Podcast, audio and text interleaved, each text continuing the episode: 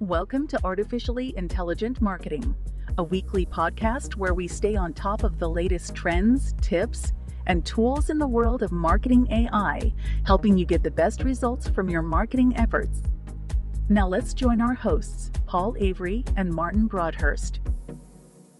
Welcome to episode 19 of Artificially Intelligent Marketing. It's me, Paul Avery, on a solo cast this week because our good friend and fellow co-host Martin is out and about. And for those of you who are regular listeners of the podcast, you'll know that he's been out presenting at the AI Marketing Conference MAICON in Cleveland this week. He has recorded us a little update from the event, which we'll play for you a bit later in the episode. Until then, you'll start with me, I'm afraid, um, with two main agenda items. The first one is to cover off all those news items that we didn't get to cover in last week's episode to bring us up to date after having a couple of weeks off for the summer. Then we're going to cover this week's news, and there are some zingers in there. So let's jump straight into it. So, first and foremost, Shopify has launched a new AI driven support agent called Sidekick. In the example video, you can see Sidekick answering general questions about running a business providing possible answers for trends within a user's Shopify data. So, for example, why might there have been a, a drop off in sales this quarter? It also makes it easier to take bulk actions like putting a whole bunch of products on sale or adding a product line to the company's homepage. So, one can imagine that using Sidekick is going to make managing your your Shopify site so much easier for Shopify users making it also easier for them to analyze their data perhaps than ever before and make strategic decisions about their business. Now, according to the Neuron, uh, example Sidekick tasks include things like crafting a blog post announcing, say, a new product, discounting certain products automatically, composing an FAQ about a product, and even generating monthly sales reports. So we can absolutely start to imagine that not only is this going to be powerful for Shopify users, it's starting to provide a little hint around what AI powered agents can do when they're connected to your specific data. So, not just using chatbots like uh, ChatGPT or Claude to help you produce content based on their training data, but really leveraging natural language conversations with chatbots about your own data. I think this is also why we're seeing lots of providers um, that are connected to lots of your internal data, like your CRM or your project management systems, are probably poised to have an even bigger impact on your business than external large language models like ChatGPT because they're connected to your data. Shopify's example is a great one. ChatSpot from HubSpot is really starting to mature as a tool as well. And I think we're going to see a lot more of this over the coming months. In fact, on this same track, we saw that also Wix, the um, the website and hosting platform, has also brought out an AI-driven website builder that integrates with OpenAI's large language model, so GPT 3.5, GPT 4, and the tool will make it easier for you to build unique, high-quality websites just from text prompts. The when you look at the teaser video, it really does look like it provides high quality outputs. I haven't had a chance to play with it yet, so I can't speak to it. But again, it's another mm. example, I think, of the emerging capabilities of these tools to make business management, marketing management, marketing production faster and easier by basically asking the tool in natural language for what you want and then it automatically generating an output.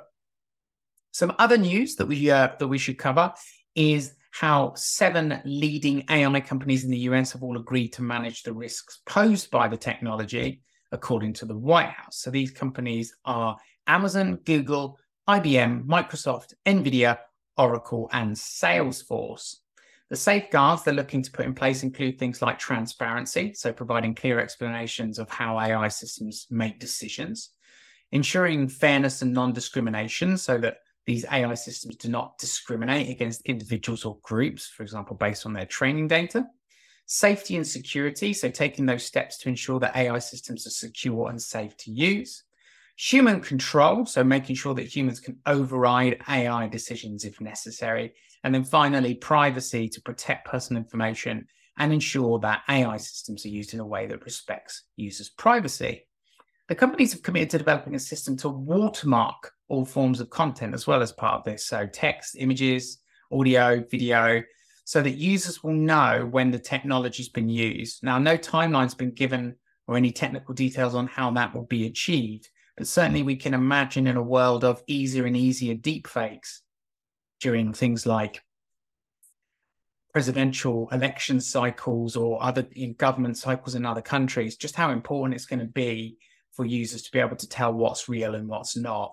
And we also live in a world of fake news where it's going to be easier and easier to generate fake news about well known people in the public eye producing videos that, to all intents and purposes, look and sound like the real people. So, having those watermarks and that ability to really make it clear what's been generated by an AI system and what's real could be one of the most important steps that we see in terms of making it easier for us humans to figure out what's been generated and what we can actually trust as real. As another news item, many of you will have seen that Elon Musk has debuted his X company, XAI, staffed with talent um, from across the ways. So, team members that have worked at places like Google and OpenAI. In terms of what they're looking to achieve, it's pretty vague so far, um, but it seems like there are plans for them to create, in inverted commas, a good AGI to help us understand the true nature of the universe. And then this week, that saw Twitter soft rebranded as X. And if you're a Twitter user, you will see that you now have an X logo on your phone, for example, not a little bird. Uh, that has caused a few sticking points as that migration has tried to make uh, um, been triggered. Be interesting to see um, how Elon and the team jump through some of the hurdles that are being put in front of them as they try and transition to the name of X for the whole platform, including what used to be called Twitter. In other news, Apple is reportedly working on AI products to rival giants like OpenAI and Google, with a chatbot project internally known as Apple GPT. There are no plans to release it yet, but this is an early indication that Apple's not just going to sit back and watch a number of other large and small companies um, emerge in the AI driven, natural language prompt driven chatbot world, they're actually going to try and build their own one too. We will probably have all seen at this point the Hollywood writers and actors that have gone on strike. Lots of issues around this, but AI is certainly a major one of them.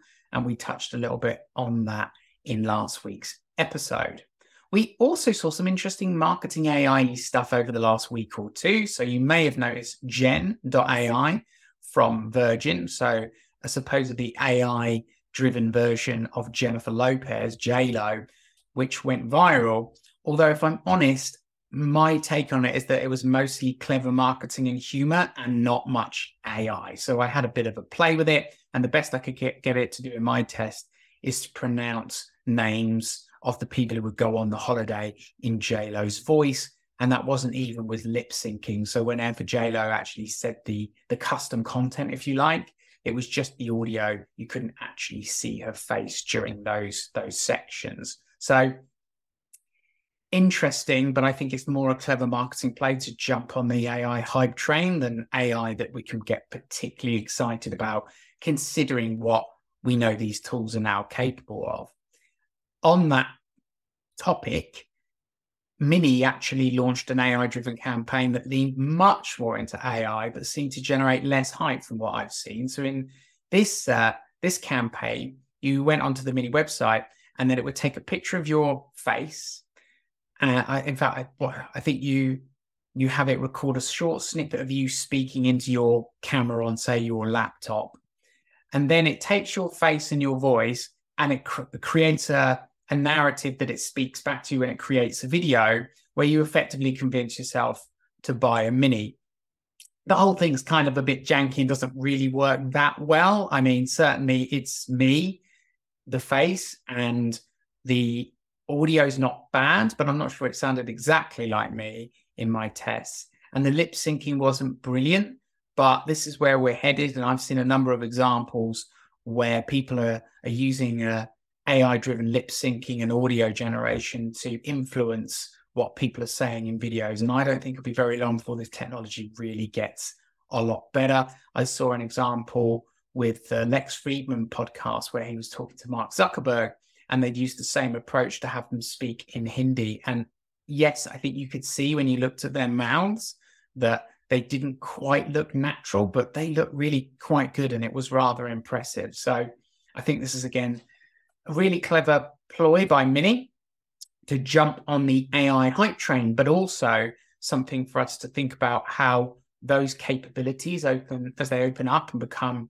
easy to access and and the technology becomes even better how can we use those in our own marketing activities? Next story was something that quite close to my heart here in the sciences so there was a new study published in nature human behavior exploring how ai could aid and expand scientific discoveries by predicting and generating hypotheses that humans might not consider. So, in the paper, researchers built models that generated scientifically promising but fairly alien, their words, hypotheses that wouldn't be considered by humans. The AI was also able to predict with over 40% precision, which, let's be honest, is not particularly precise, um, but there you go, was able to predict with that level of precision the actual people who would make discovery based on their experiences and relationships. That's quite interesting. The overall, the study suggests AI could turbocharge our scientific explorations by helping us make faster discoveries and even coming up with cool, interesting avenues of exploration that humans wouldn't naturally think of. This reminds me of a story that we covered here on the podcast previously, where DeepMind researchers created AlphaDev to improve computer information processing and in this case, the system suggested improvements to for data management that sped up computing and data movement that humans just wouldn't have thought of. So I think it's interesting how we're starting to see the emergence of AI tools that can solve problems in a way that's different from how humans would solve problems because of the way that these AIs don't quite think like we do, which is pretty interesting. Uh, another paper, scientific paper this time, is in Science, where um, some research was published where writers who chose to use ChatGPT took 40% less time on average to complete their task and produce work that assessors felt scored 18% higher in quality than the participants who didn't use it. So, further data here suggesting that you can use tools like ChatGPT if you're in content production to reduce the amount of time that you need to spend on production and slightly improve the quality. I do think this is going to vary a lot depending on who the original writer is and who the users of these tools are. Last bit of sort of old news before we get into the new news is that the Mayo Clinic is using Google's AI chatbot as part of providing healthcare. So the Mayo Clinic has been using MedPalm 2 in hospital training since April 2023, so the last few months. It's performed comparably to doctors in metrics such as evidence of reasoning, consensus supported answers, and comprehensive accuracy.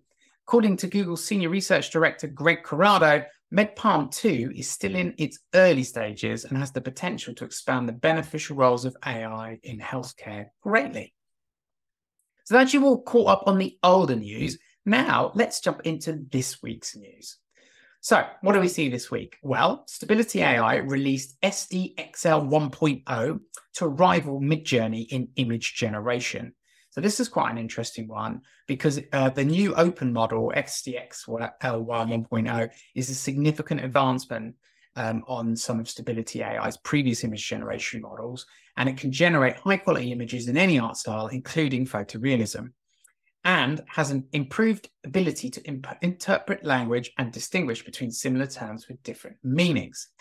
It's got a total parameter count of 10.1 billion, making it the largest open image model to date. The quality of the image is actually really quite good. I've been impressed in some of my trials with it.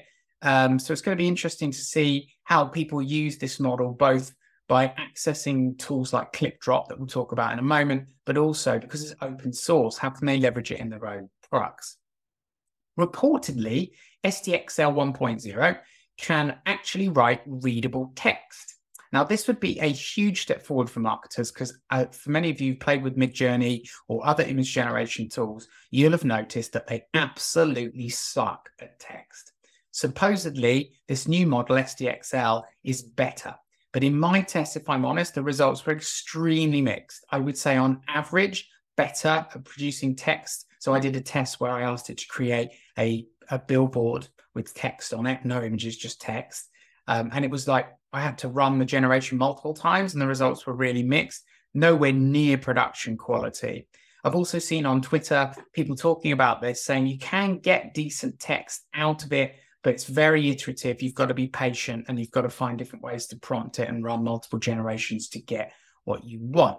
Now, if you want to have a play with this, you can just visit clipdrop.co, uh, which is a stability AI product with lots of really interesting image generation and manipulation tools where you can now generate images using the new SDXL 1.0 model. Uh, in other news this week, Rewind has released a new personalized AI app for iPhone to expand upon its Mac app. So, for those of you that haven't heard of this, Rewind is an AI driven app that functions as a search engine for users' personal digital interactions. So, what it hmm. basically does is it allows users to record, store, and rewind, rewind their work by recording anything they've seen, said, or heard when they've been using, in this case, their iPhone or their Mac, and making all that info searchable. It's powered by OpenAI's GPT-4, and it kind of acts like a personal AI time traveler to remind you of certain things that you might have been doing a couple of weeks ago that you can't remember. You can just ask the tool, and because it's indexed what you've been up to, it can give you some info about what you've been doing.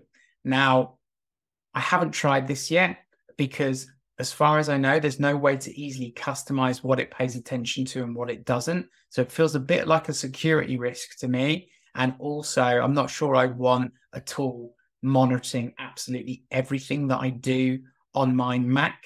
That seems a I can see the benefits, but this you feel like you have to give up quite a lot of your own privacy to be able to access that. I'm not quite ready to do that.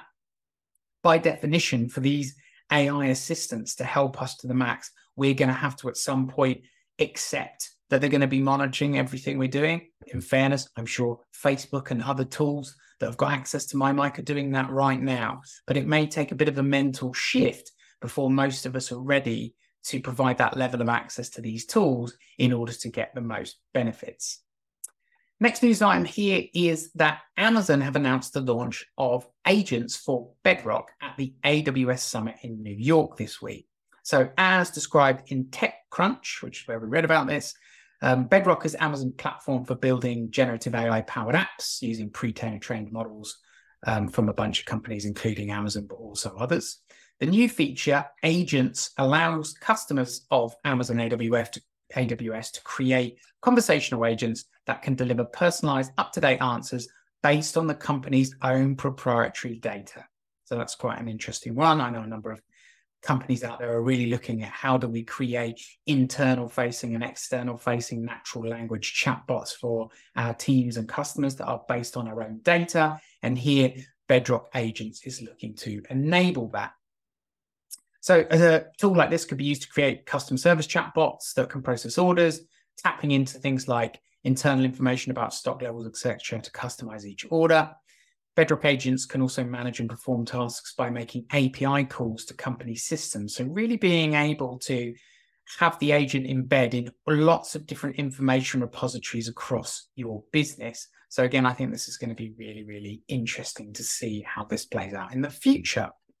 On a similar note to this, Cohere has, uh, which is another large language model developing company, has announced Coral which is a knowledge assistant that's designed to enhance the productivity of teams within enterprise businesses. So, again, this is another chatbot based tool, a large language model that can tap into the data within your organization.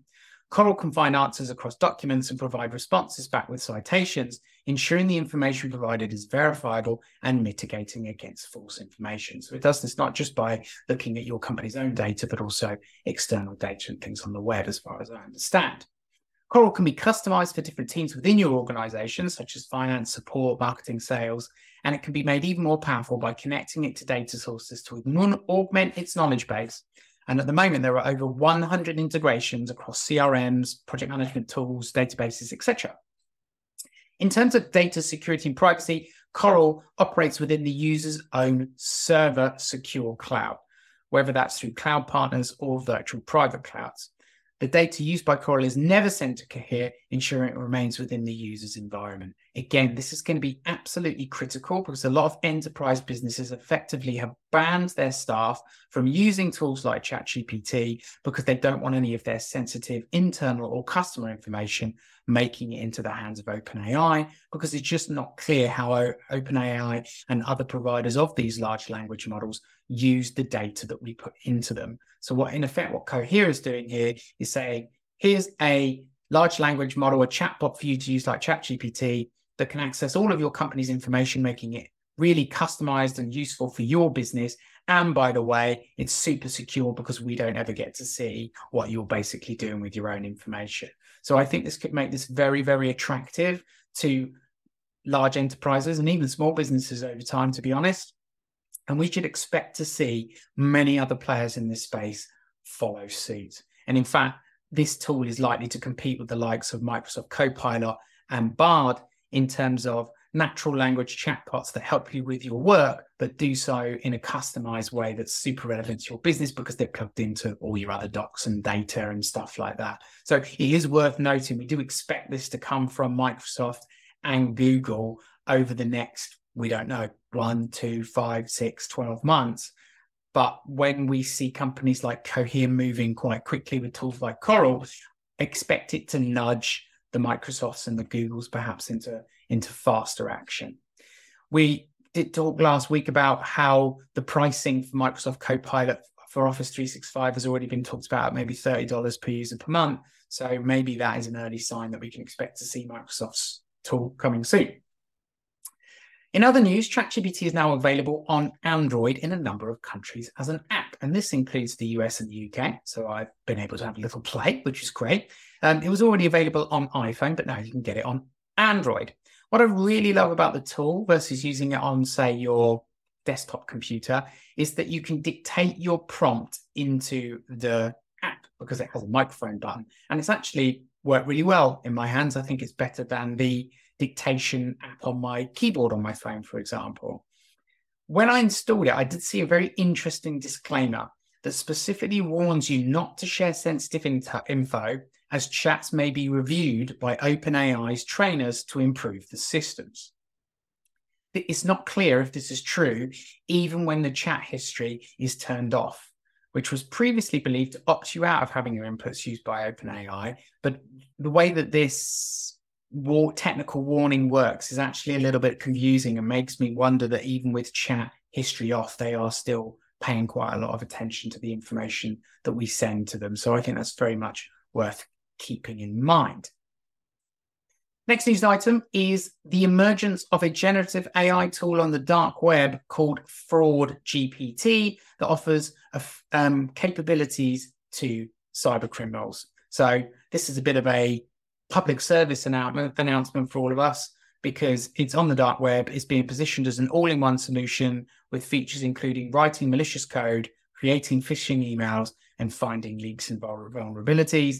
Sadly, the tool has already got over 3,000 confirmed sales and reviews. And I think the emergence of cybercrime AI tools like, like Fraud GPT is probably just the beginning.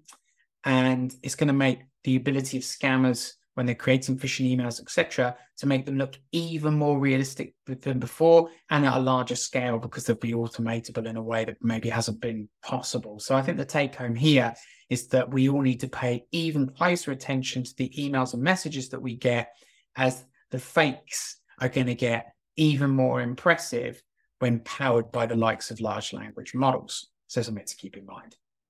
Next news item is 11 Labs. They've released a bunch of new voices. So they were created in collaboration with industry professionals, and now they can offer a wider range of delivery styles, accents, and improved audio quality.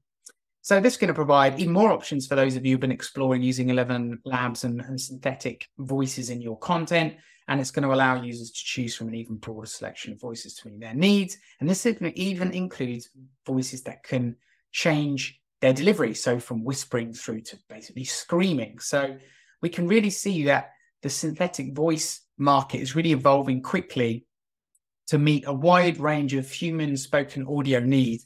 And the nuances of performance are improving all the time. So being able to create audiobooks at scale, even for people who are self publishing or for businesses.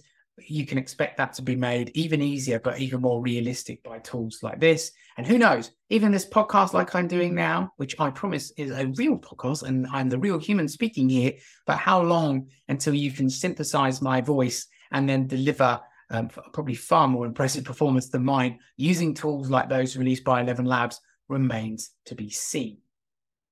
Next is Runway's Gen 2 image to video has been released and it's pretty cool. Now, regular listeners to the podcast will know that we've talked a fair bit about Runway and their Gen 1 and Gen 2 um, text to video tools that we've played with with mixed results. I've seen some people do some really cool stuff on social media, but it felt like the sort of stuff that probably took ages to put together because it's so iterative trying to get half decent videos out of these things. But I think where the image to video tool is a bit of a game changer is it's so much better than a text prompt for getting an animated thing that you want. And I've seen people creating really awesome Midjourney images and then pushing those into Gen 2 and getting some really impressive results. My own tests with this have been a bit of a mix. Um, I've noticed that you have to iterate quite a lot, change your prompt a bit to get something that you want. And I've had some videos that just didn't work at all, and others that actually were quite impressive. In fact, I animated the cover for uh, artificially intelligent marketing and got really quite an interesting psychedelic animation of it. It's impressive to me how good the model is at understanding all the con sort of elements of the image that you put in as the prompt and finding natural ways to animate it that I think an animator might also consider. So go and have a play with this over at Runway. You can set up a free account and have a few goes with Gen 2 before you need to pay. Um, I think these tools are really getting even better. Again, is this quite production quality? Not for a brand, I don't think. The videos that you can find on the Twitter sphere are very interesting, and some of them are really quite good, but not, but they still have that kind of weird style that we're seeing from these video generators, but they're getting there. So definitely something to keep an eye on. And then the last story this week is Stability AI has released two new open source large language models, Free Willy 1 and Free Willy 2. These models excel in reasoning and understanding linguistic subtleties, and they've been validated through various benchmarks. Now, despite being trained on a smaller data set compared to previous models, the Free Willy models demonstrate exceptional performance, with Free Willy 2 even outperforming GPT-4 in some areas and GPT-3 in most. The release of these models comes off the back of Meta's Llama 2 knowledge, knowledge release. The release of these models comes off the back of Meta's Llama 2 news that we uh, mentioned last week. And it's a really big win for the open source community and it's going to probably drive even faster developments in the AI space as developers of products and tools can get access to much more moldable, high quality large language models that they can mold and change and use in ways that's just not possible with some of the closed models like ChatGPT 4 and other models from um, businesses like Anthropic. So again, I think we're going to see the emergence of some really cool tools here off the back of this that um, that are going to have great power and hopefully provide us with, with as marketers with even more tools for us to use in our businesses. So with that, that's the summary of this week's news.